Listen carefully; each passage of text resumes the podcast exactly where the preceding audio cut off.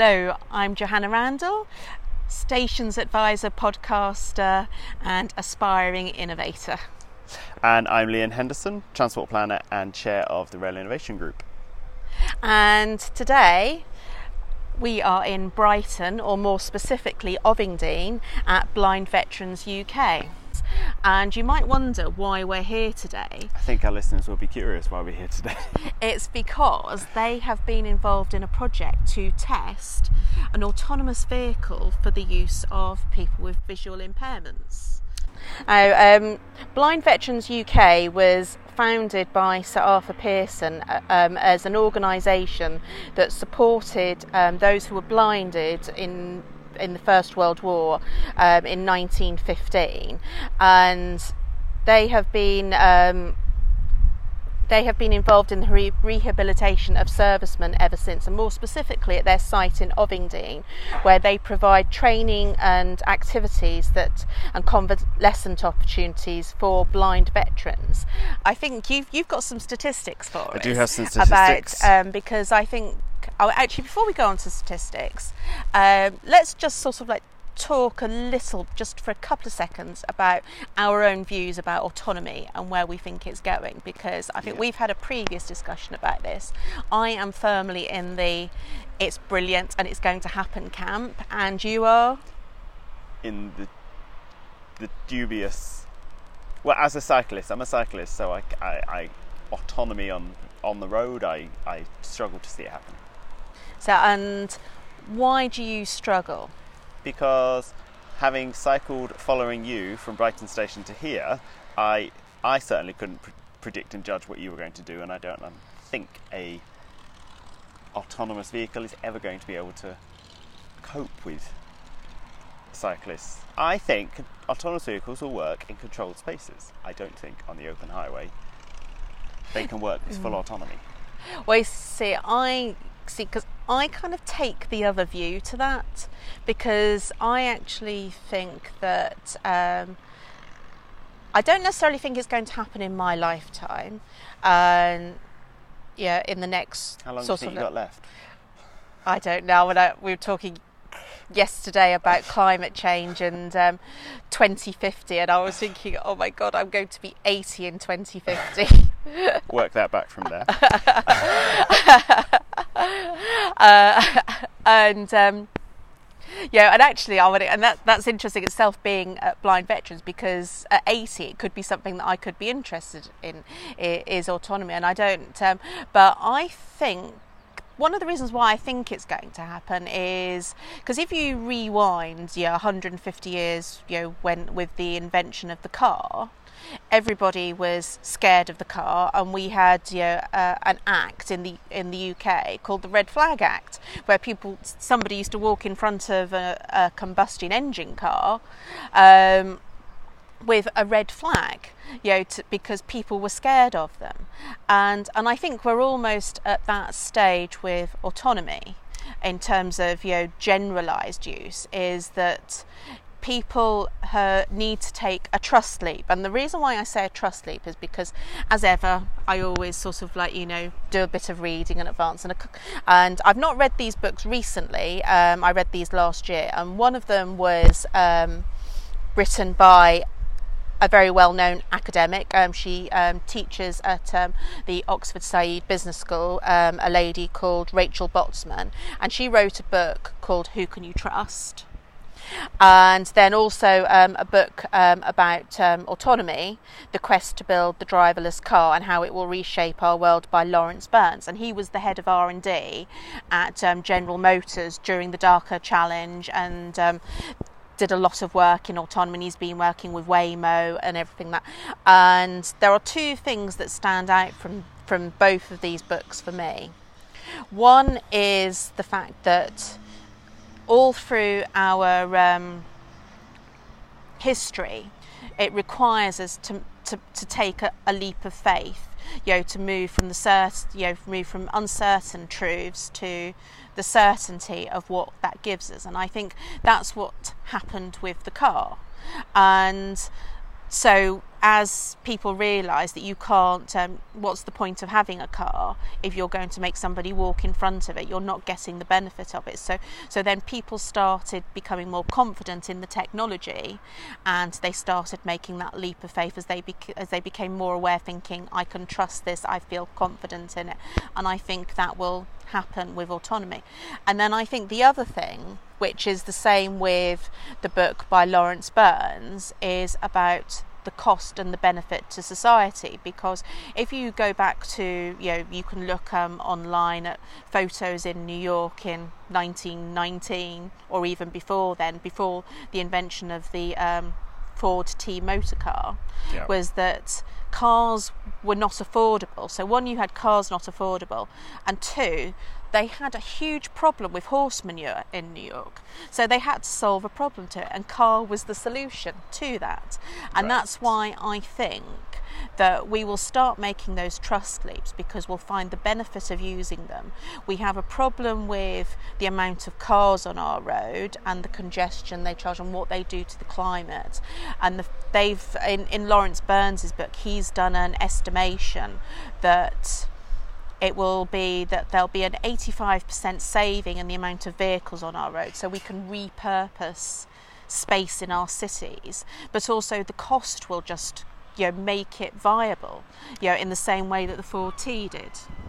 Okay, I'm going to go back to your image of 1919 on the roads in New York, and if you look at an oldie street from the first photos, you can see a mixed use on the street, people selling stuff, people walking down the middle of the street, trams going down the middle of the street, horses going down the middle of the street, and start of cars. Now, cars can go much faster than everybody else, so they started hitting people and killing people. The car industry lobby at that point knew it had a problem, and so then lobbied to get road space designated as for cars only, vehicles only. And all of those shared spaces disappeared. All of that societal space disappeared. Now, at the moment, well, until say 10 years ago, only cyclists were allowed to share that space with motor cars. So we lost all of that space. Within about the last 10 years, we've been trying to fight for it back with shared spaces, and there's been a lot of conflict with regard to who has right of way.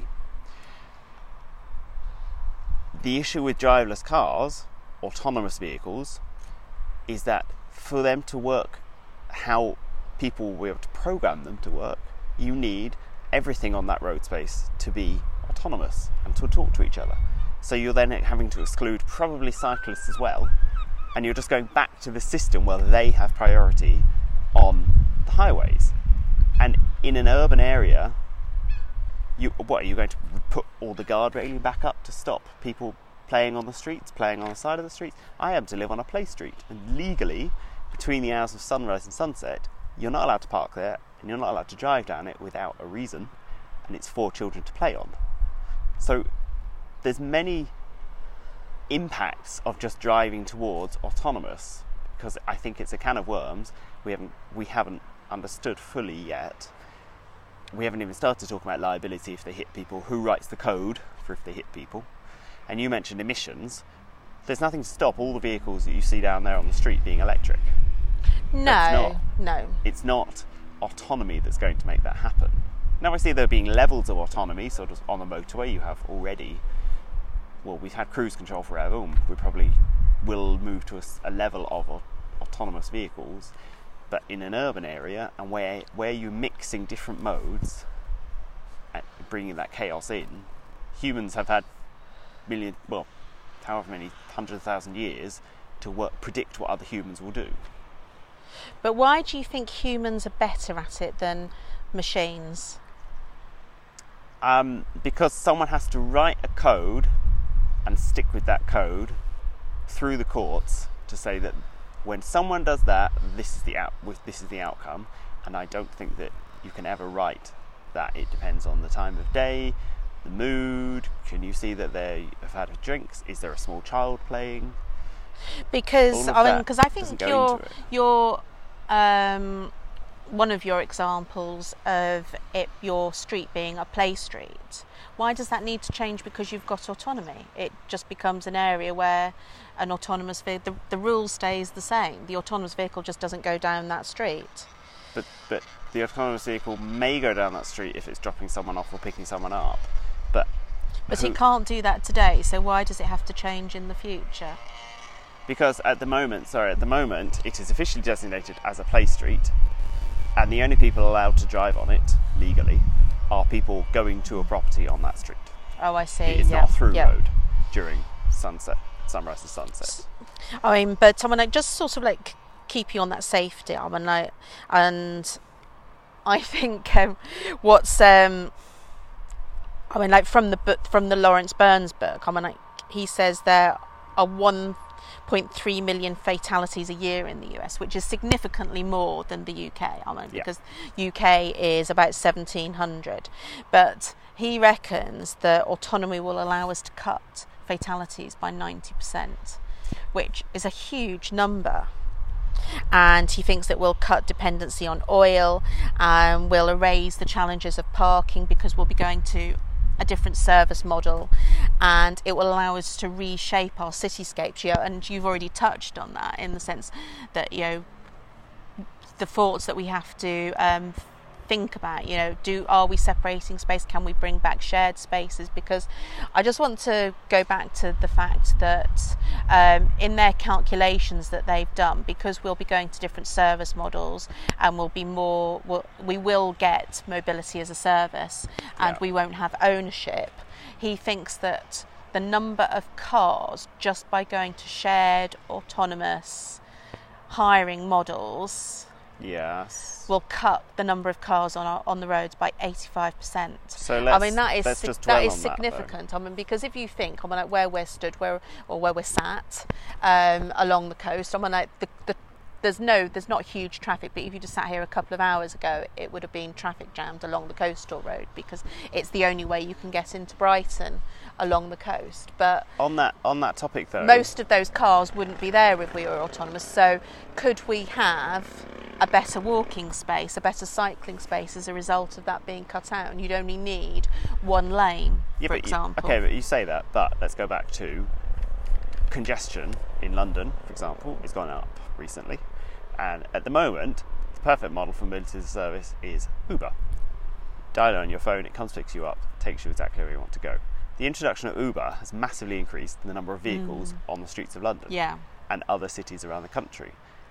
So you're saying that when you bring in an even more convenient mode where you don't have to worry about parking in the city centre, there'll be less cars? Well, you have to also take, it comes back to that leap as well, that trust leap again. But as soon as you introduce that convenience, nobody's going to take a bus in future, because they can just get in their little pod. But the Uber will have gone, because the Uber will now become the autonomous vehicle. Yes, but and adding in, it will be cheaper because you don't have to pay for a driver. Why on earth would I ever take a bus or a train? I think there's an interesting. Yeah, I know you are. I know, and I think it's right that you are, because these are big things that have to be thought about. But who says that buses will still be here in the future? Question mark. I know, people who need access to opportunity. But if you can provide autonomy cheaper than a bus, because how much a bus is, like, rail, where they're running around empty half the time. I mean, it's because it's interesting, we're in Brighton as well, because in Brighton more people use buses than London every day, and we've just seen a bus go past, not the coach, but one of my local bus, the number 27, which goes from Brighton station practically right outside my house. You get on it in the morning or the evening, and it's packed, and it's just gone past here. Top deck is virtually empty. And that will be the same everywhere, and that's, you know, and then when you take it out of urban areas, you know, like the big areas like London and also Brighton and big cities like Bristol and Manchester, bus services are being cut back on. And the thing about, you take the driver out of the equation and provide personal autonomy, that provides more opportunities to provide, you know, people with transport options, because so long as the people who rely on currently a bus service are somehow subsidised for this mobility. If it's a private operator, they won't be able to afford. But the subsidy isn't happening at the moment, and I think this will lead nicely into why we're particularly at the Blind Veterans, is because my husband and I, we've recently moved back to Brighton. We've been back in Brighton 18 months, and we lived in Oakham before, where Johanna's Patisserie was. It has a poor train service. It only has an hourly train service that starts. First train 6:15 in the morning, last train 8:00 in the evening. You know, so you're not going anywhere on that train unless you travel between those hours, which makes it virtually impossible to do anything in London that isn't between 9 and 5, because that's the only way to. And then if you then drill down to people that want to go to college or to school or to take hospital appointments in Leicester and that, they were cutting back bus services despite subsidies from the local authority. And because of current government cutbacks, they were cutting those services back because the local authority couldn't afford to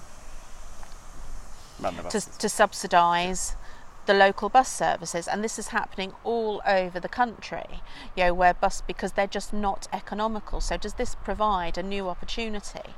And the thing is that young people are no longer learning to drive. That's been reduced by 30%. But equally, the people that rely on local bus services are the elderly, the infirm, the people that can't drive, people who are visually impaired, and these are quite significant statistics. And I think you've got those here, haven't you? I do. I have from the NHS that 2 million people in the UK are visually impaired. 360,000 are officially classed as blind. So those people wouldn't be allowed to drive their own car. And then I thought another interesting statistic is that only 76% of households in England have access to a car or a van. So that is 24% of people not having access to transport. Yeah, is quite a significant statistic. We're going to talk to Deb about that in our next future podcast. And so there are 24% of people that need access to some other form of transport. And that is probably money that should not be sniffed at in terms of opportunities for transport providers. Yes. Yeah, and we should be looking at that. So now we're going to go and have a go on the autonomous vehicle, I think. Yes. On Arthur. We're not quite sure how it's going to work, but we're going to try and do some sort of podcast recording whilst on the Arthur vehicle. I'm not sure where it goes, but there is warning signs around. So let's take a pause there and jump on the vehicle. So we're now going to get on Arthur.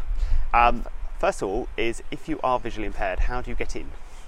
Oh, that's an interesting question. How do you get in if you're visually impaired? Because it's quite a big step up.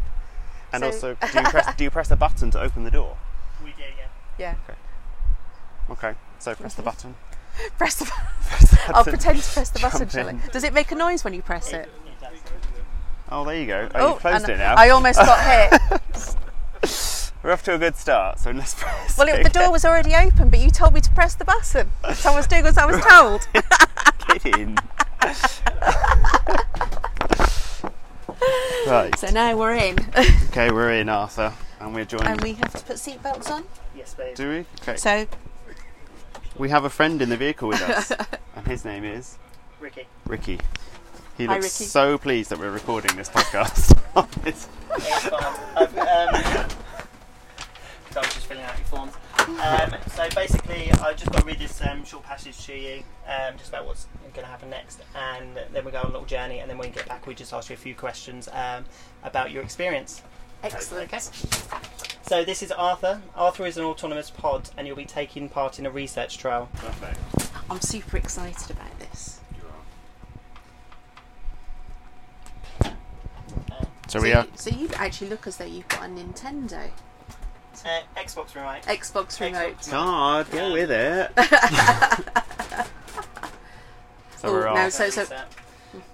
So he is, Ricky is actually driving this with an Xbox console. Okay, I'm just going to reset back to the start line. So I didn't check something before we started. Oh, is this because you messed up the door? No. Well, it's a bit jerky, isn't it? I've taken it from... Oh, right, okay. So we're now going backwards. Via remote control. No, I don't think so. So I was talking to someone on the air. Alright.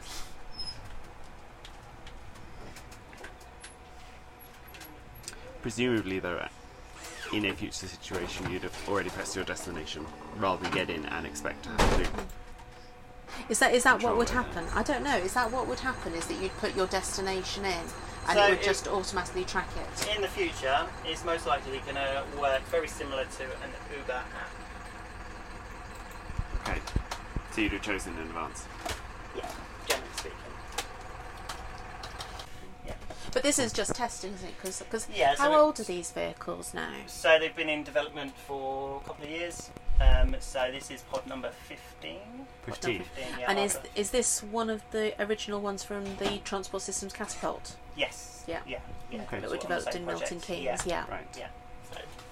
So same vehicle. So obviously it's been updated since then. Gradually they implement new and new things. Obviously now and again things go wrong, like a computer imagery booting. But that's why they research and development vehicles are not fully fledged fleet vehicles. Yeah. Okay. Right, so we're going on our little journey. I've already read you your thing, and we're being recorded.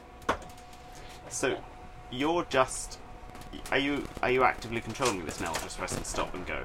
No, so I have what they call a dead man's handle. So I just basically have to hold a button down to say that I'm concentrating. Yeah. And I just have to keep an eye and make sure the vehicle is behaving how it should. So, I'd already mentioned as well that we do also have the equivalent of the red flag man in front of us as well, with his yellow vest on, making sure that as we go down the road we're not getting in the way of any vehicles or people.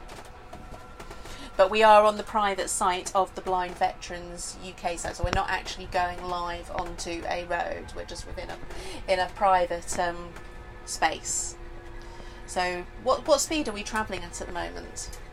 Somewhere around 4 or 5 miles an hour, so just above walking speed. And is that what you imagine for the blind veterans?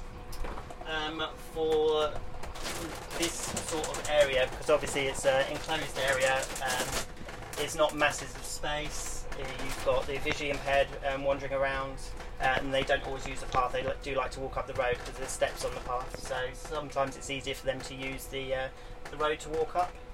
And also we have traffic that doesn't always stick to the 5 miles an hour speed limit, so it's just best if it's more controlled in these sorts of areas and the speed is appropriate to the surroundings. And from your time here, have you noticed whether people move out of the way of the vehicle or the vehicle stops? There's a mixture. Obviously it depends on what's happening at the time, but sometimes the people wait for us, and sometimes we wait for the people. Okay. But presumably it won't hit somebody. I would like to hope not ever, because obviously that would be the end of the project, and it would be the end of most autonomous vehicles if something like that happens. I mean, Uber have been struggling since they had their incident, so... But they use different technology, don't they? Yes, they do, yeah. Because what's the technology behind this vehicle in terms of making sure that it stays out of the way of objects, shall we say? Do you mean hazards more than objects? Yeah, hazards, yeah.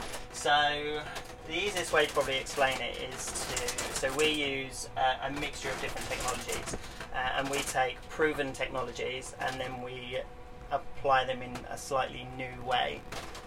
So we've got a mixture of LiDARs, ultrasonics, GPS, and stereoscopic cameras, and so basically the pod uses that to build up a 3D world, and then when we go to a new area, we would map the area using all those devices, and then we would give it rules of where it can and can't go and what it can do, and then it plans its own routes and trajectories in the conditions that we set. Right, and currently we're off-road. It feels like we're off-road. We are off-road, we're actually on a field. Yeah. And it felt like it as well. So in this part of the track they've put some like grid netting down that they use for car parks or areas that they don't want to remove the grass, or they want to use that land for the drainage as well. Yeah. So just a small area of that gridding because it spreads the weight. It's like traffic gridding. Which means that these can potentially go beyond just the highway network. Actually, this is classed as off-highway because it's not a main road. It's private land, so this is still off-highway, even though car park area is still off-highway. All our projects are currently off-highway. But in a future situation, these can sort of go... Well, they don't need to be just where there's tarmac. No. They could go on something like gridding. You wouldn't really want to go off-roading in it. It's not built like a 4x4. But. Now we are going incredibly slow. So what is the top speed of so these vehicles at the moment? Their potential is about 20 miles an hour, which is more than fast enough for this first and last mile applications that we use these vehicles for, or that they will be used for in the future.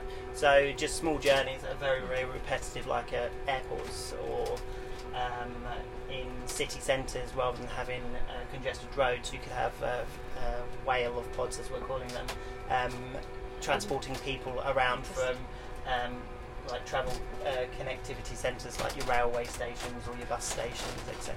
Sorry, just to clarify, groups of these are now going to be called whales. Whales of pods, yeah. I love it. Who came up with that idea of whales of pods? That is great. Think, a load of people were just in the office one day and it kind of slipped out by someone and it's kind of stuck at the moment. So that is a new whale of pods. Yeah. So we won't call them autonomous. Or fleets. It'll be a whales of pods. Whales of pods. Love it. And last question is, how long does the battery for this last? So there's a couple of different battery designs.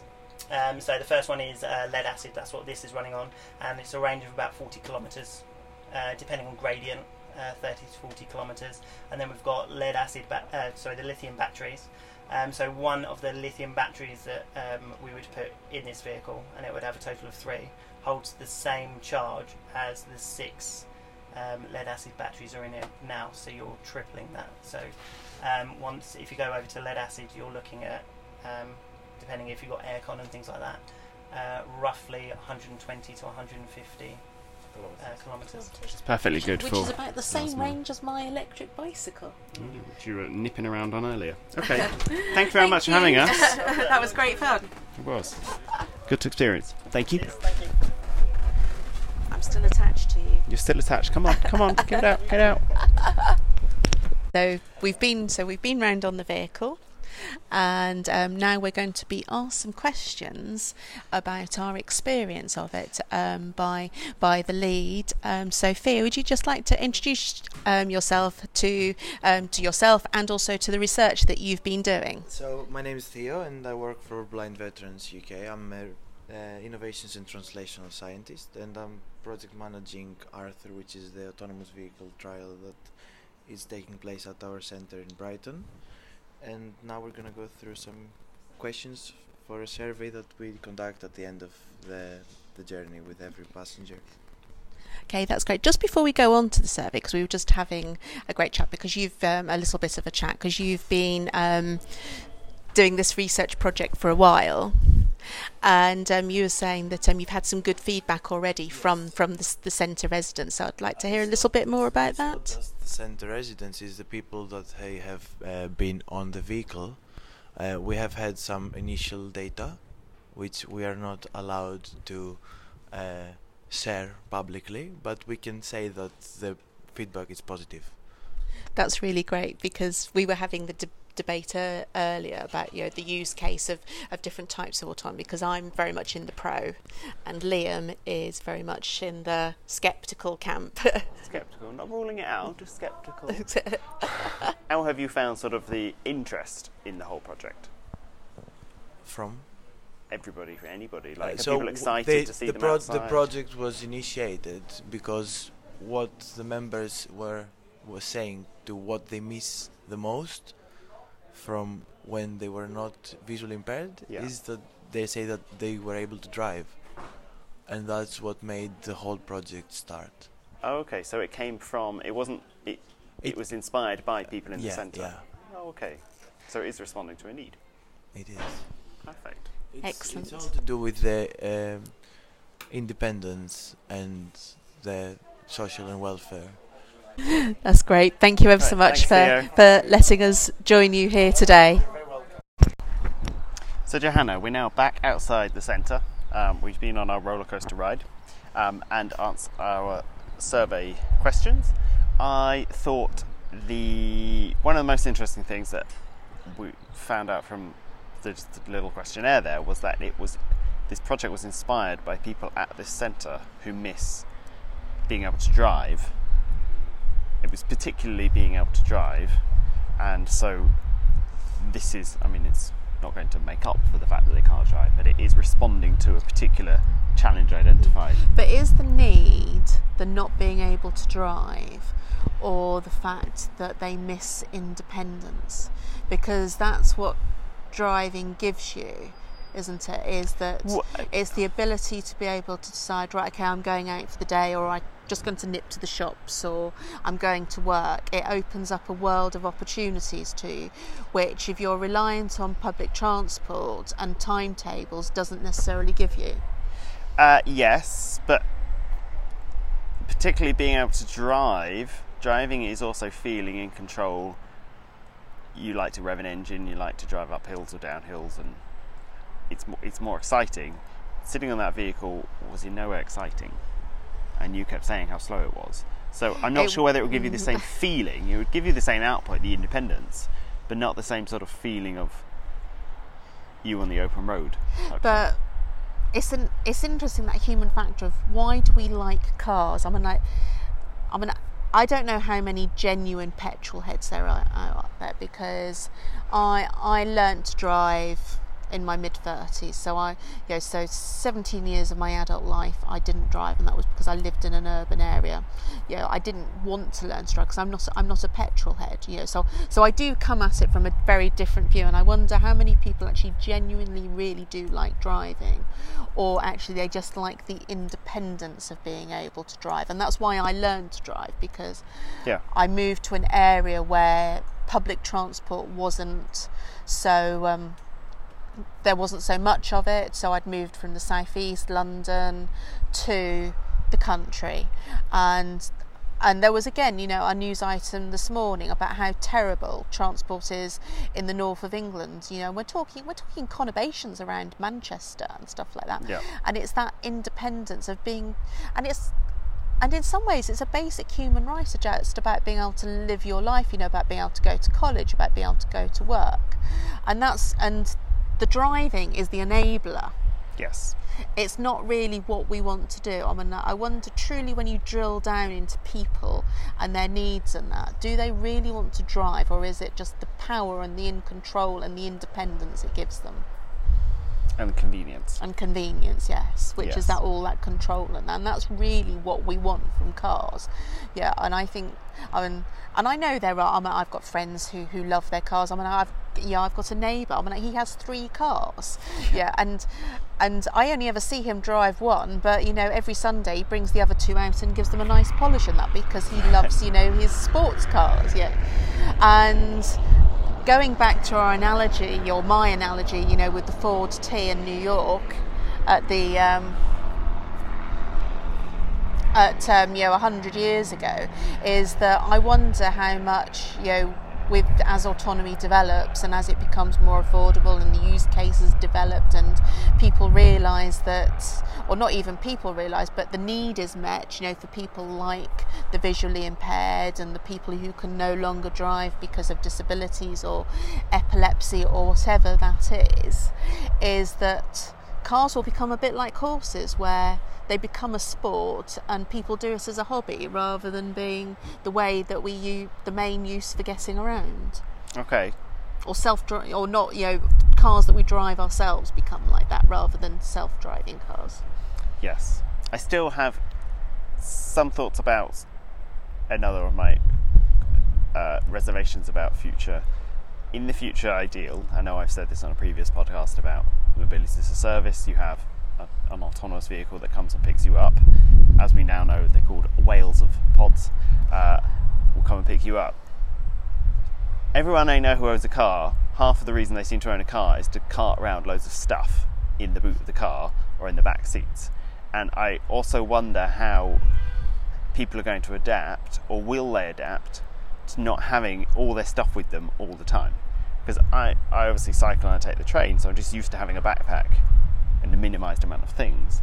But if you have young children, you've got a load of shopping, you've got spare things just in case, you've got stuff that needs to go to the dump at some point when you get round to driving via the dump, you've got a pushchair probably. How do people, are we expecting people to adapt that much, that quickly to that? Well, I think that illustrates, you know, how things, you know, how many things need to change if autonomy is to have an application.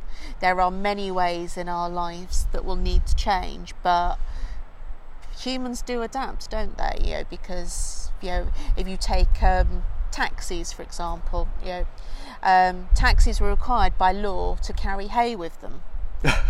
And obviously that was to feed the horse, right. But obviously we, you know, cars don't, you know, or, you know, mechanised taxis don't need hay, so they no longer carry hay with them. And I think, you know, we get used to carrying stuff around with us, but I mean, I come from a generation where it wasn't. Not everybody in the streets had a car. That sort of like came in the 80s, and used to carry stuff, you know. But there'll be a whole new industry of other things that will happen. So, you know, when I was at HS2, we did a thought piece on autonomous vehicles, and some of the areas we were looking at was Japan for the Tokyo Olympics, and there has been something in the news about the electric vehicles they're going to be using, and what they have been looking at is a family of autonomy. So it's not just about the actual vehicle that you travel in, but also about the stuff that you will also take with you as part of that autonomy.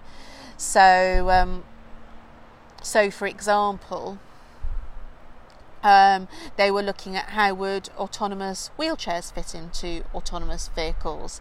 You know, how would autonomous cases or carriers or whatever fit into autonomous... Trunky, can I take my Trunky on it?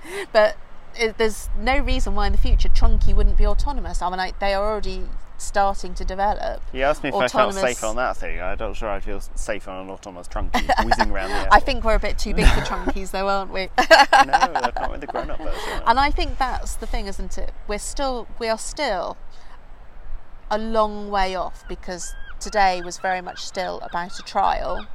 Yeah, it was a very extremely controlled trial. There was also, if you've noticed, that we have not encountered actually any of the target demographic for these vehicles. No. But I think the research is interesting, and really that's how you get innovation, by just keep testing, keep developing the use cases, keeping at those, you know, pushing those boundaries, because that's what Ford did. You love this Ford Model T, don't you? I actually saw one at Brighton Marina a few months ago. I was amazed, because I'd never seen one in real life, you know, and just to see it there. Although it did look as though it needed a bit of TLC, because it was very rusty, but it was amazing to see. Okay, right, now just before we leave Brighton, considering I normally come up with the fun fact or the interesting piece of information, tell us a fun fact about Brighton. Well, I've already told you my fun fact about Brighton, in the fact that more people use buses in Brighton. That's not a fun fact. That's a transport fact. I want to know a fun fact about Brighton. A fun fact about Brighton. Oh God. There's a bar called Fitzwilliam's in the centre that's named after George III's mistress. I think it was George III's mistress. Okay. Well, that is an acceptable fun fact. Now we know a head for after this. Right. So, from the Blind Veterans UK, Thanks for listening to us, and see you next time, Johanna. See you next time, Liam.